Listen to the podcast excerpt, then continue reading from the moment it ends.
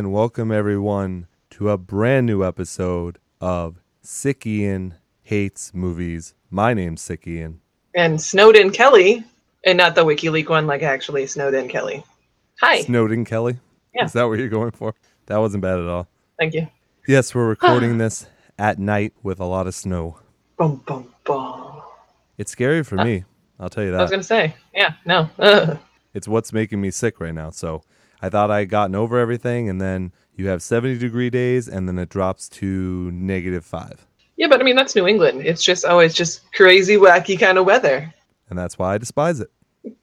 And you've been here for I don't even wanna talk about it. Right. Yeah. You get stuck somewhere sometimes in life, and there's no mobility. Quote of the day. yes. Sick Ian's depressing quote of the day. life isn't what you guys think it's going to be. You'd be the best teacher ever. I'm just gonna depress the crap out of first period, I'm just gonna depress the crap out of all of you. I mean, I guess I would tell people that, you know, high school's terrible, but it gets worse. That's what I would tell Yeah, them. pretty much. So mm-hmm. Mm-hmm. make sure you spend your time doing all the awesome things when you think that your whole life depends on that shit, even though it doesn't. It's really what's later on in life that you have to deal with, and it sucks way worse than high school ever could. Right. Enjoy not paying bills. That's all I really have to say. Oh, Yes, my- it sucks. You have to get up early and go to work or school. No bills, But, uh, no taxes. Those were the good old days, right? Don't have to pay for insurance. yes, no. Back in the day. Yes, okay, that was a very depressing start to this episode. Well, I don't know. What would be worse? Do you want to wake up and deal with snow or wake up being chained inside a bunker? I'd rather wake up and fight aliens. Okay. It's something I've said for a long, long time. And I, once again, I'm going to apologize. My voice is fucked up. So it might go wildly sporadic from time to time. You know, it's just the way it is. I know. I think it's a Phoebe from Friends kind of syndrome you got going on here. I don't know. I don't think this sounds any sexier. It's a little deeper. Oh, yeah. That's what she said. Hey, oh. So, what I've said in the past is we either need a zombie apocalypse Mm. or an alien invasion to bring the world together. Yep. So, we're just waiting for that to happen. And that is kind of what happens in this movie. Yeah, a little bit. Towards the Um, end. We'll say the ending. Yeah, yeah, yeah. It's one of those. Spoiler alert. Um, Yeah, for anyone who doesn't know. yeah. This isn't like a normal wake up chain to a thing. Saw Black Snake Moan kind of a movie. Yeah, no, no, no, no. It's definitely Yeah. not. So, yes, we are doing 10 Cloverfield Lane. It took us a while to do this one, but, you know, we had lots of other stuff we had to do. So, we finally got around to it. True. Plus, I mean, it's been kind of rapid shot with our movie going. Belko kind of screwed us, though. we thought they were coming out last week, and it comes out this week. Very true. And I found something a little interesting. The person who plays Emmett in 10 Cloverfield Lane is an actor called John Gallagher Jr., and I have never seen anything that he's in until this movie, though he's been in things before. But Mm. he is actually in the Belko experiment. So it all ties together. It all comes together, just like the Cloverfield Woo. movies. Right. It's, you know, eight degrees of Kevin Bacon. They're all connected somehow. Yeah, that's one thing I definitely enjoyed more with this, I don't know, not so direct sequel. See, But I won't even call it a sequel because I kind of had a discussion with this with someone earlier. Okay. It's one of those things where I think it's happening at the same time as Cloverfield. It's just you're getting a different point of view of it. Cloverfield's happening within the city. This is happening simultaneously outside the city.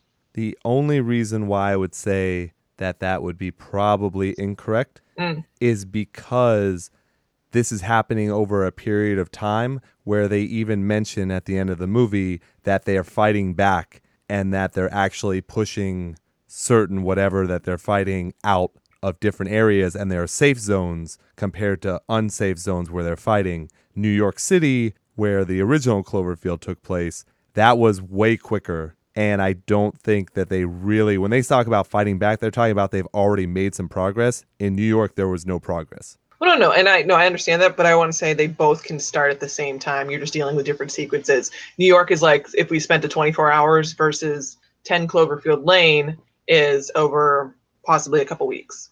I can agree with that. So, should we start at the basics, I guess, of this movie? Sure. So, this movie came out in 2016.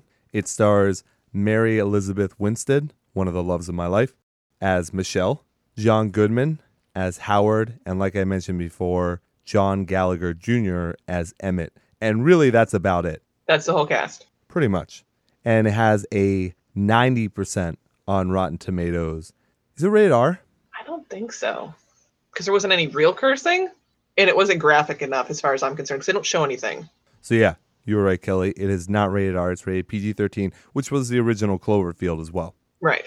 Because you don't really see too much graphic material in either film, I guess. No, it's more. It's I actually kind of like this more when you see it happens to the side or it's just out of frame. I like that more. I think it can make it scarier because your mind can play with it more versus straight up graphic, whatever. Yeah, I agree with that.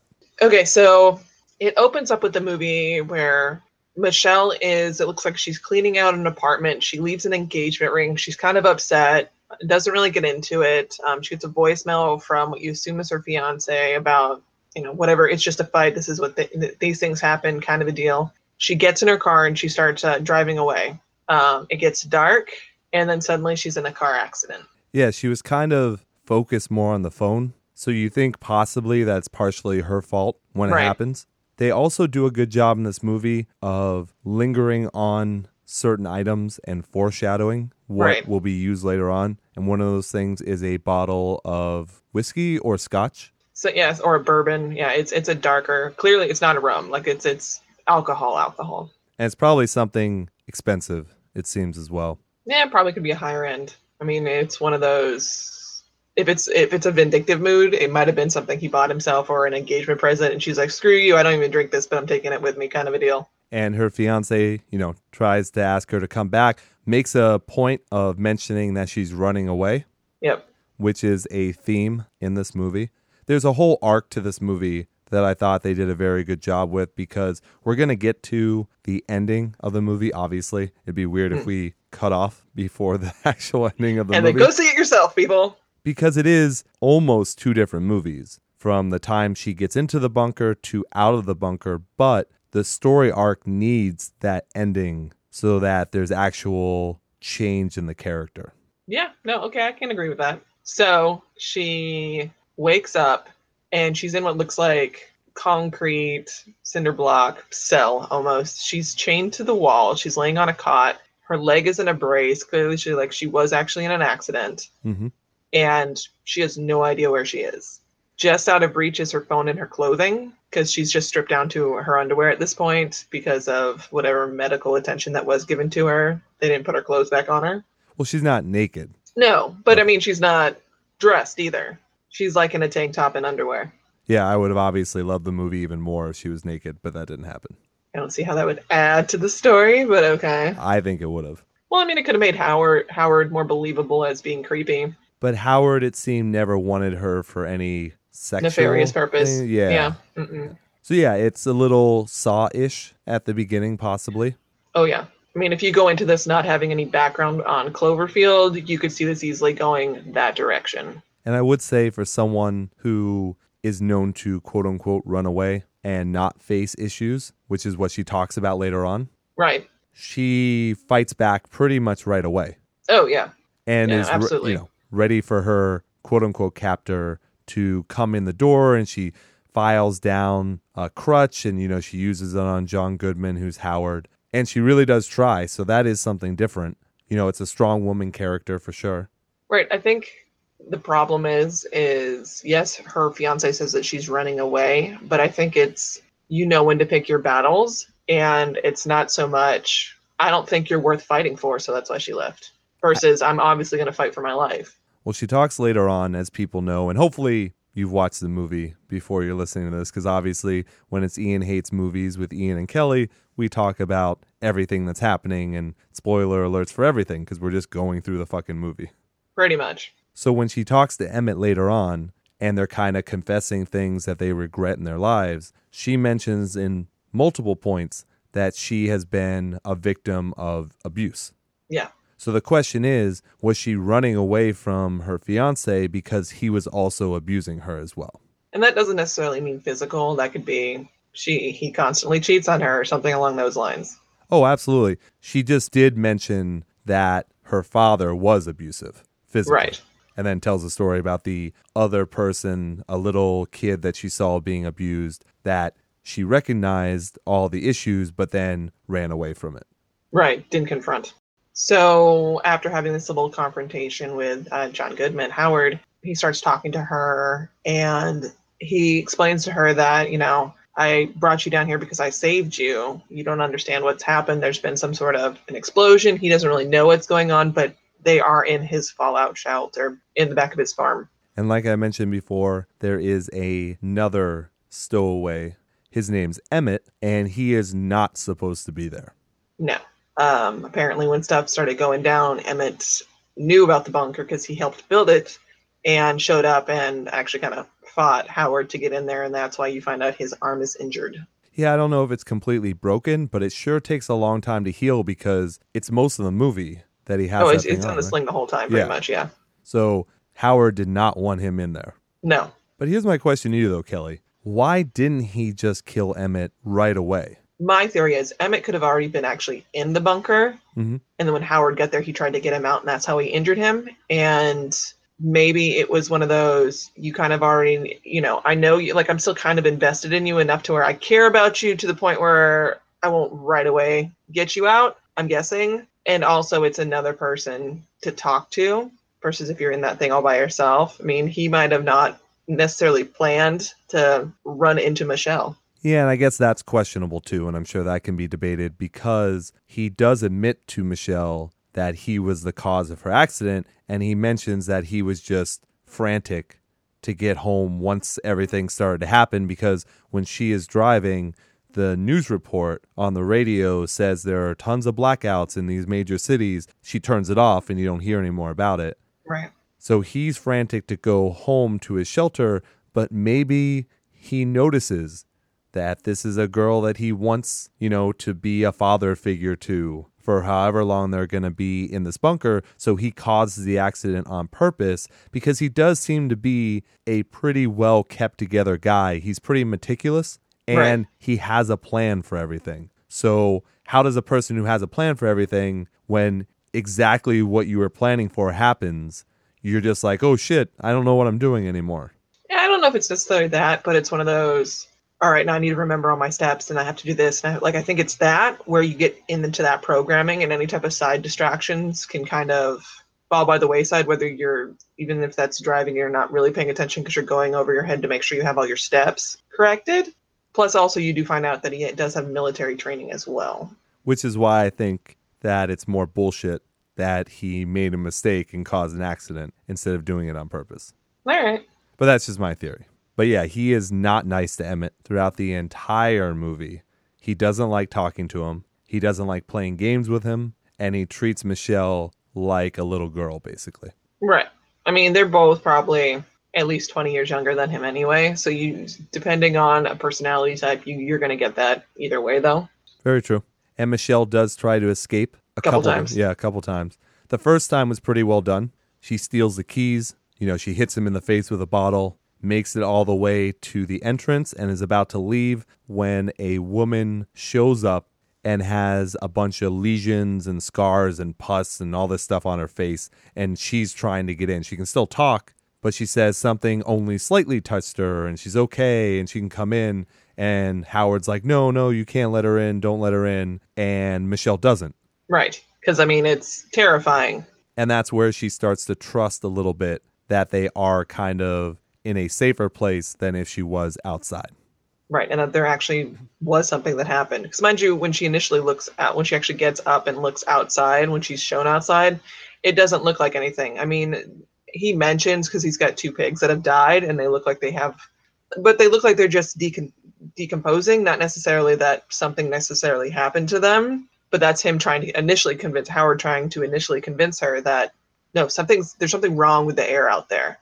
And I can kind of get where she would be. I don't know if I really believe you or not because you know they just look like two decaying pigs that you could have you know shot before you dragged me in here. And that's really one of the big points, too, is why would you believe anything that he's saying or anything that Emmett's saying without seeing it for yourself? Absolutely, because everybody knows the conspiracy theory nuts, where you're kind of like, mm, you could just be nuts, and you could have just kidnapped me off the road. Absolutely. And to me, I was looking at this movie like, okay, where's the twist? Where's the twist? Because this can't be just exactly what happened. I'm fully sure that there may be something going on outside because this is supposed to be an indirect sequel to Cloverfield or whatever you want to call it. So there Right. probably is something outside, but maybe it's not as bad as what he's talking about. So for me, when Michelle makes it up there and it looks like she's about to escape, and then coincidentally, at the exact right time, a woman with a bunch of shit on her face who can still talk shows up to try and get in, it seemed very planned or staged to me. Interesting. Okay. I hmm. yeah, I figured that Howard had some kind of a like set up plan that he could call on someone to do something like that.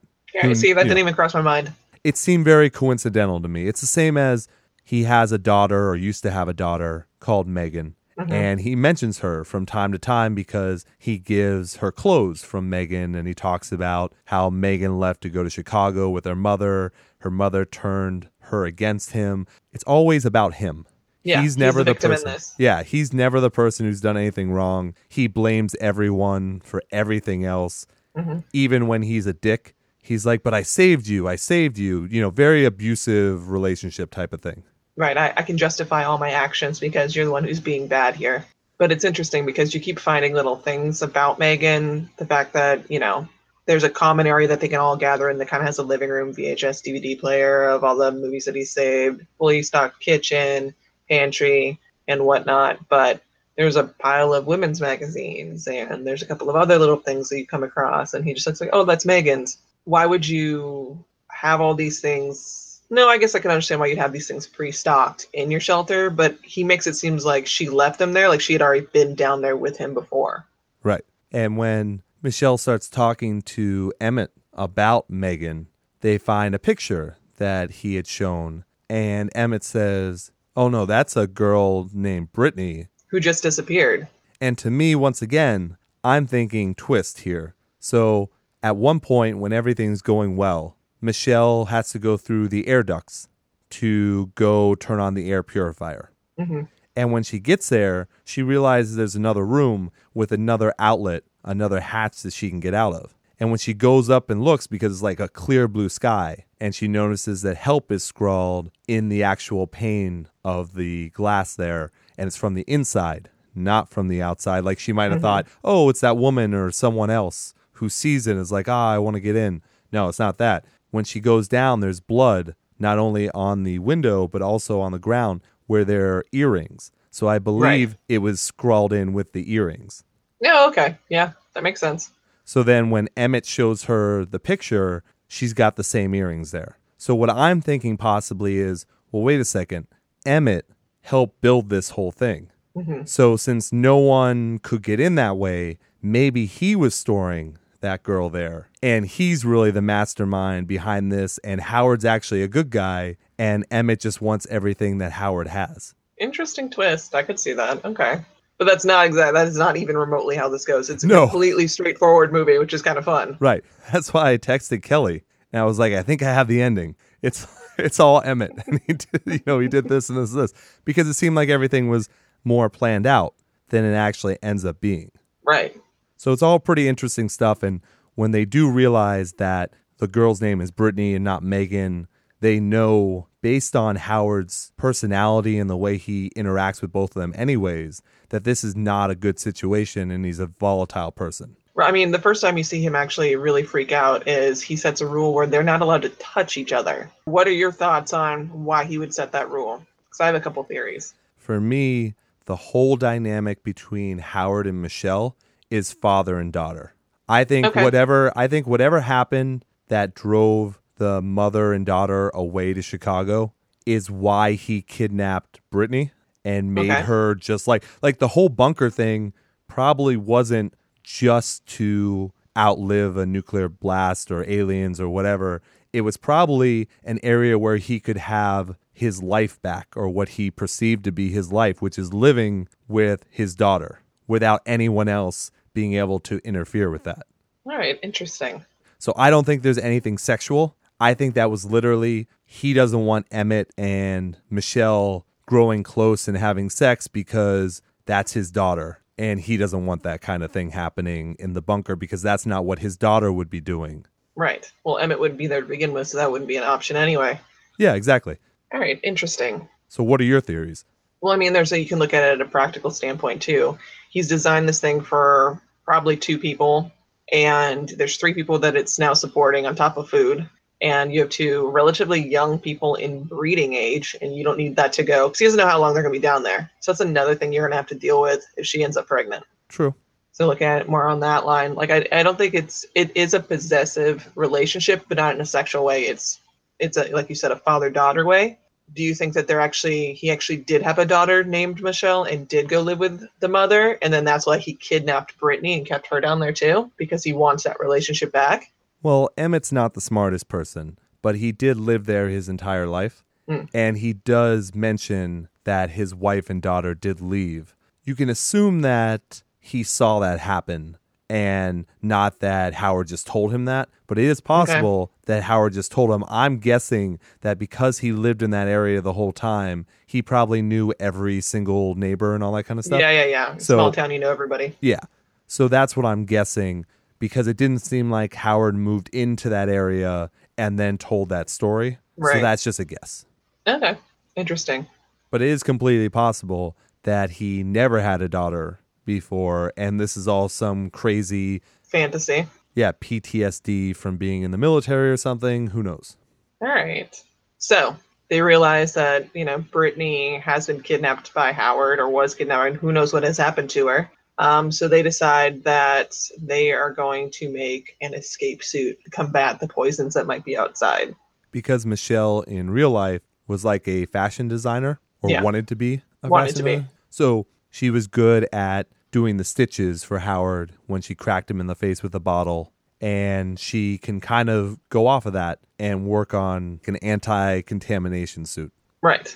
with a gas mask and a filtration Yeah, system. think Doc Brown, Back to the Future type of a deal. So um, they are found out by Howard that they are doing something. He doesn't really know what, and he shows them that he has this giant vat of Perchloric acid. perchloric. Yes. Right. The when I was I was watching this, and my initial thought was, "Oh my God, it's Dip from Roger Rabbit." Oh, geez. So pretty much his stuff will just melt anything. Yeah, Or dissolve. especially organics. Yes, and he even says that. He even makes Howard makes a threat that it's Breaking Bad. I could, you know, melt the whole body in this thing. which he probably did Right. He, that's probably what happened to. multiple Brittany. times. Yeah, Yeah. Unfortunately. Right. And it is a pretty tense scene. He knows that something's going on. He knows whichever one of them is doing it or both of them, he doesn't know, but he's not a person to be threatened and he's not a person to take any of that kind of stuff lying down. He's freaking both of them out. And like a man, Emmett stands up and says, Oh no, it wasn't her. She had nothing to do with this. I wanted your gun to show her that I can be respected the way that she respects you Right. And he kind of is like, "Oh, I'm glad you're being honest with me, you know, and telling the truth." And he pulls out his gun and shoots him in the head. And obviously, Just right there. Like there's no nothing. Like it's just oh okay, and then just shoots him. because he's been waiting for that moment where he could do Yeah. The justification. Yeah, which is still weird. I don't know why he would justify it, but I guess he had to for some weird reason. And obviously, that really freaks out Michelle, and Michelle now knows she has to get out of there now. Right. Because clearly this guy has no qualms with killing anyone. and he's still like blaming Emmett at that time. Like, yes, it's you know, it was him. He was going to do this to us, and now you're safe, and we're safe, and we can live out here for however long, and all that. I think he even doesn't he go and shave Yes. and becomes like more of that father figure. Like the whole movie, he's just like almost like not himself. Yeah. Very grizzled. Yeah, until Emmett's gone. And then now his whole fantasy of playing out this father daughter thing can actually happen. Right. And that's when Michelle knows she has to escape. So she's working on the mask and the suit in her room where it's basically locked. Right. He comes in. She had hidden the mask in the air vent, and one of the screws falls down. So he knows something is up. And hmm. then he sees the actual suit kind of peeking out under her mattress. Right. So he freaks out. She sidesteps him and locks him in the room. So she leaves the suit and she leaves the mask there. hmm He comes after her, even though she thought she had locked it. He probably has the key, I'm assuming, to get out Right. of the door. she ends up dumping the perchloric acid, the whole entire barrel, on the ground. Howard is so surprised by this move that he kind of falls to the floor even before the acid gets to him. Right. So that gets rid of like half of his body. And she does some acrobatic moves to kind of get around it and to Right. get back into the room, get the mask, get the suit. She puts it in a bag that's tied to her. And then she tries to make it through the ventilation system as Howard, who's basically a monster now, is stabbing through the ventilation system with a knife. Trying to get at her. And while this actually happens, the perchloric acid has eaten through a bunch of stuff and it eats through a wire that is plugged in with a lamp and it causes a spark. So now the whole place is going up as well. So time is of the essence, obviously. Um, she gets to that extra room. She puts the suit on, and um, she's able to climb out. Well, first she she realizes that she can freeze the lock off by turning like some air duster upside down and breaking through it, so she can actually exit out of that hatch. The reason why she knows this is once again something we pointed out at the beginning is that they foreshadow and they linger on certain things that will become important later. And it's a trick that Howard had taught her before when he had made some homemade vodka. Mm-hmm. That this is how you can make a cup colder right away is by doing this. So you knew it was going to come up. You just had to question when. Right. How will this be utilized later? So let's see. She gets outside and she proceeds to try to get into his truck. Yeah, everything looks good. Right. Doesn't look like there's any problem whatsoever. She sees a bunch of birds flying in the sky. So she's like, what the fuck? I don't need this mask on. Right. So she takes the mask off. Now, unfortunately, the whole entire hatch or the whole entire whatever you want to call it blows up. The bunker, yeah. Yeah, completely blows up. And so, you know, I'm sure Howard's dead and all that kind of stuff. That stuff doesn't matter, but it makes a really, really loud noise. And you see what looks like a biomech spaceship. In the sky. And you're like, oh shit. So maybe there is something going on. Right. So that thing comes closer to her, and then she tries to get into the car that's there, but then the alarm starts going off. Now, does she stumble into the shack at that point, find the woman's body, and try to turn the car alarm off? As there's a very weird worm like alien that is trying to get her. No, it's just intrigued by the sound coming from the car. Yeah, there's tons and tons of sounds now. There's the explosions, now the car alarm. So it's probably thinking, what the fuck's going on here? Right. So if there was any chance of sneaking away from whatever this thing is, that's pretty much blown at this point. But when she does finally get the keys and turn the alarm off, the worm does not pursue her in the shack. No. So then, for some reason, she leaves the shack and starts running, but was not paying attention to where the worm was. So she starts running towards a house that looks like there's a light on, but it's not a light. It's the shine of the spaceship behind the the house. So Right. that comes up. She makes it to the truck, and then the worm thing runs away, and the spaceship starts to push out this green gas. Oh, yeah. It looks like it's spraying for something. So she quickly gets the mask on again, duct tapes it up, gets into the truck. And as it goes past and the green gas kind of dissipates, the worm creature comes back and starts trying to eat her or do whatever. And it rips the mask off of her face. So it doesn't seem like the green gas gets her at all, but the mask is off now. And she gets away from the worm creature because the alien spaceship, biomech, whatever, has these tentacles and it picks the truck up. Right. So it starts sucking her to- towards it. and it seems to have like a mouth, like two mouths maybe. Right. Like it's going to either eat her or like grind her up or whatever this thing is supposed to be. And when she falls to the back window of the truck, she sees she's got a lighter and she's got that bottle of liquor. Which Howard apparently grabbed out of her car. She gets the idea, obviously, of hey, let's make a Molotov cocktail. Yeah, why not? I mean, it's smart thinking. You got to give her credit for thinking on her feet, right? What other weapon are you going to find? Yeah. So as she's slowly being pulled up into this mouth, she goes out of the window, she lights it, she waits for the second mouth or whatever to open, throws it in, bam, big explosion, alien ship goes down, she gets dropped. She's okay, I hmm. guess. I don't yeah, know. apparently. Yeah, I think that would have probably done more things to her, but it's okay. She gets into the car and drives away. Right. And as she's driving, she was leaving New Orleans, and there was a sign so left to Houston or straight ahead towards where? Baton Rouge. Yeah, I think it was Baton Rouge. I think you're right. She's listening to the radio and she's hearing emergency signals. And the signals say, well, north to Baton Rouge is clear. We've mm-hmm. we fought back or whatever, it's clear. But we're fighting in Houston. We have a resistance and we can actually use help, especially people with medical training mm-hmm. come to Houston. So she drives up and she stops. And that's where she decides to not go the easy route and run away, but go to Houston. Fight the battle, and that's where it ends. Now you notice the big spaceship that Oh, was going looming in the towards towards Houston. Yeah. Yeah, so they obviously left it open for a sequel. What I heard is is that the next installment in the Cloverfield universe does not pick up there. Mm. It goes to a space station. Oh, interesting. Okay.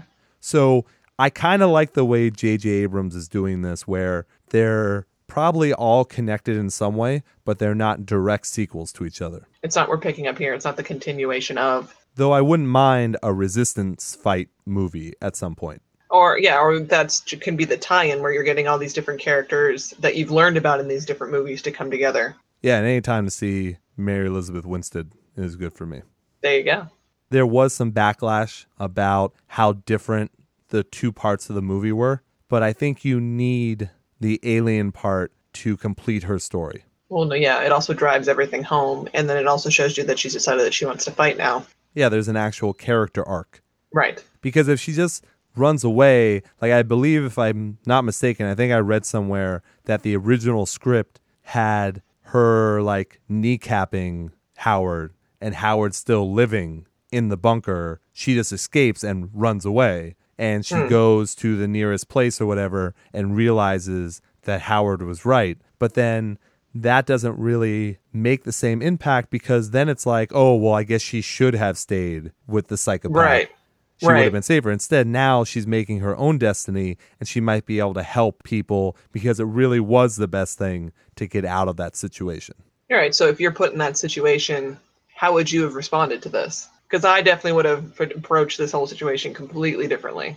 Um, so I'm going to learn everything I can about this situation that I'm in via, like, obviously the air filtration system, know about all your supplies, blah, blah, blah, blah, blah. And then teaming up with Emmett, I would have just killed Howard and stayed there. Yeah, probably would have been a little bit easier had they actually just gone through and killed him.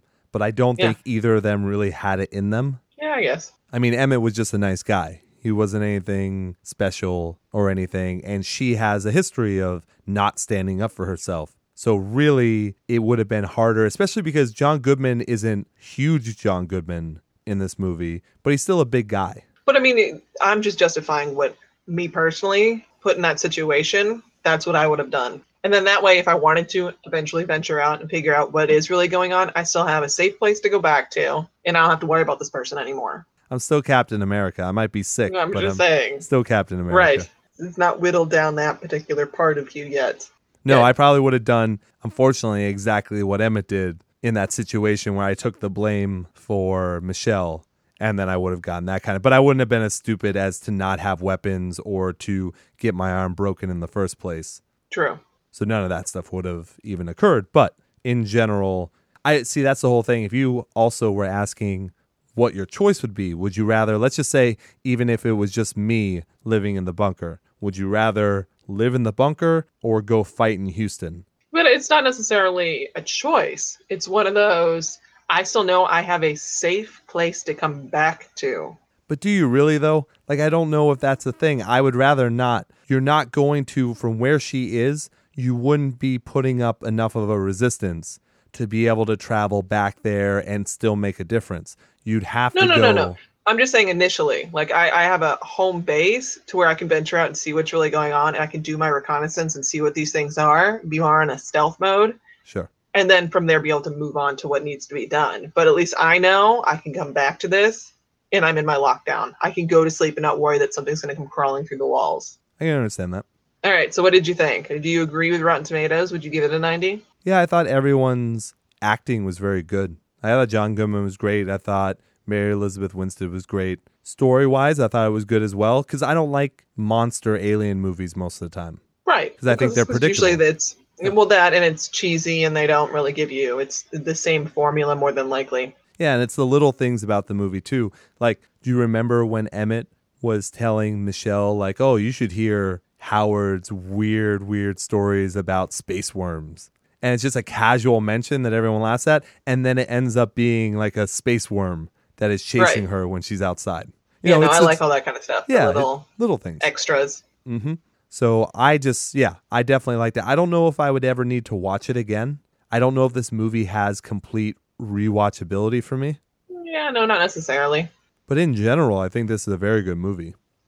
I don't know if I'd put it in the 90s because, like I said, if you're in the 90s, I should want to watch you again. So I'd definitely put it in like high 80s. Okay. Um, but I have no really bad qualms about this. I'm going to be nitpicky. I think they should have given me more reasons to hate. They didn't give enough reasons for me to hate Howard to begin with. Like it was all kind of yeah. There's a little bit about Brittany and the earrings and that, but nothing concrete enough for me to be like, you know, like she doesn't overhear him talking to himself, or she doesn't read in like his diary about "Uh, this won't happen again. You know, like there's not enough. It's just between her and Emmett what they think might have happened to who who this person was. But that's nitpicking. I think he has the classic signs of an abuser. And I think that's what makes him a bad person to begin with. He solidifies that he's a bad person when he kills Emmett. Well, no, yeah, at that point. I'm just saying beforehand, you haven't given me concrete enough to. I mean, you can be weird. I mean, a lot of people who, you know, have built a full bunker and whatnot in their backyard tends to be a little bit more conspiracy theory esque, but I can chalk it up to that. And Yeah, being paranoid, which tends to go hand in hand with that too. I think there are ways to speak logically about things and not be a dick the entire time. True. So that's yeah, but I mean, you know, if, if you're not as well educated, you don't necessarily come off well trying to explain your point either, though. And if you're stressed out, then you're not going to come off couth at all. he seems like he's well educated. All right. I don't know. He knows about air filtration systems and he knows about perchloric acid and he knows how to stock things correctly and how to clean things. And I don't know. I would say in general that he was a well educated person, Okay. but that's just opinion. yeah, this is us being nitpicky. I did enjoy the movie. Um, I don't know, like I said, if I'd watch it again, but it works with the Cloverfield series. The thing I don't know about is if this rumored third movie that's coming out, I think probably in October or something this year, if that does take place in a space station or whatever they're talking about, I'm really not a fan of those movies. Yeah, because I mean, you don't do aliens anyway. Yeah, they'd have to do something really special for me to like it. But technically, they've done two movies that I normally wouldn't care about that actually turned out okay. Okay, So we will see on that one for sure. So, Kelly, would you recommend this movie to people? I would. I mean, if you enjoyed the first one, I think it's a nice change because I was actually able to watch this one and not feel sick. I don't do shaky cam movies, so the first one was a little bit much for me. It I had to pause it a couple times because it just induces motion sickness, as far as I'm concerned. But still a good movie. I agree for sure. All right, Kelly. I think that brings this episode to an end. So, is there anything you would like to plug? Sure, you can always find me on Instagram at Nerdy Girl Ivy and on Facebook at Nerdy Girl Ivy. I would like to apologize to everyone once again for being sick. I don't have control over this. It's just the way it is. But as you know, we don't really miss shows. So it's just something you deal with. Make it work. Yeah, hopefully it goes away very, very soon. But you can go ahead and you can support, maybe not sick, Ian hates movies. We need your support Yeah. now more than ever. and you can follow the links in the description of this episode. We do have a lot of things coming. I know we say that all the time, but it is true. These things just take time. So do us a favor. If you enjoy the show, go to iTunes and rate us five stars and leave a comment or review. It really does help the show out. I know there are a lot of people listening to this, so you can go and do that because it really does help us. Please, please, please, please. And I'll leave it there because my voice is getting worse and worse. So, Kelly, do you have any final words for everyone? Happy Snow Day in March. People might be able to actually hear all the plows and stuff going by every once in a while. Because no matter how much you try and soundproof, that stuff still gets through when it's incredibly loud. So, Mhm. I will leave you the way I always do long days and pleasant nights. Thanks, everyone.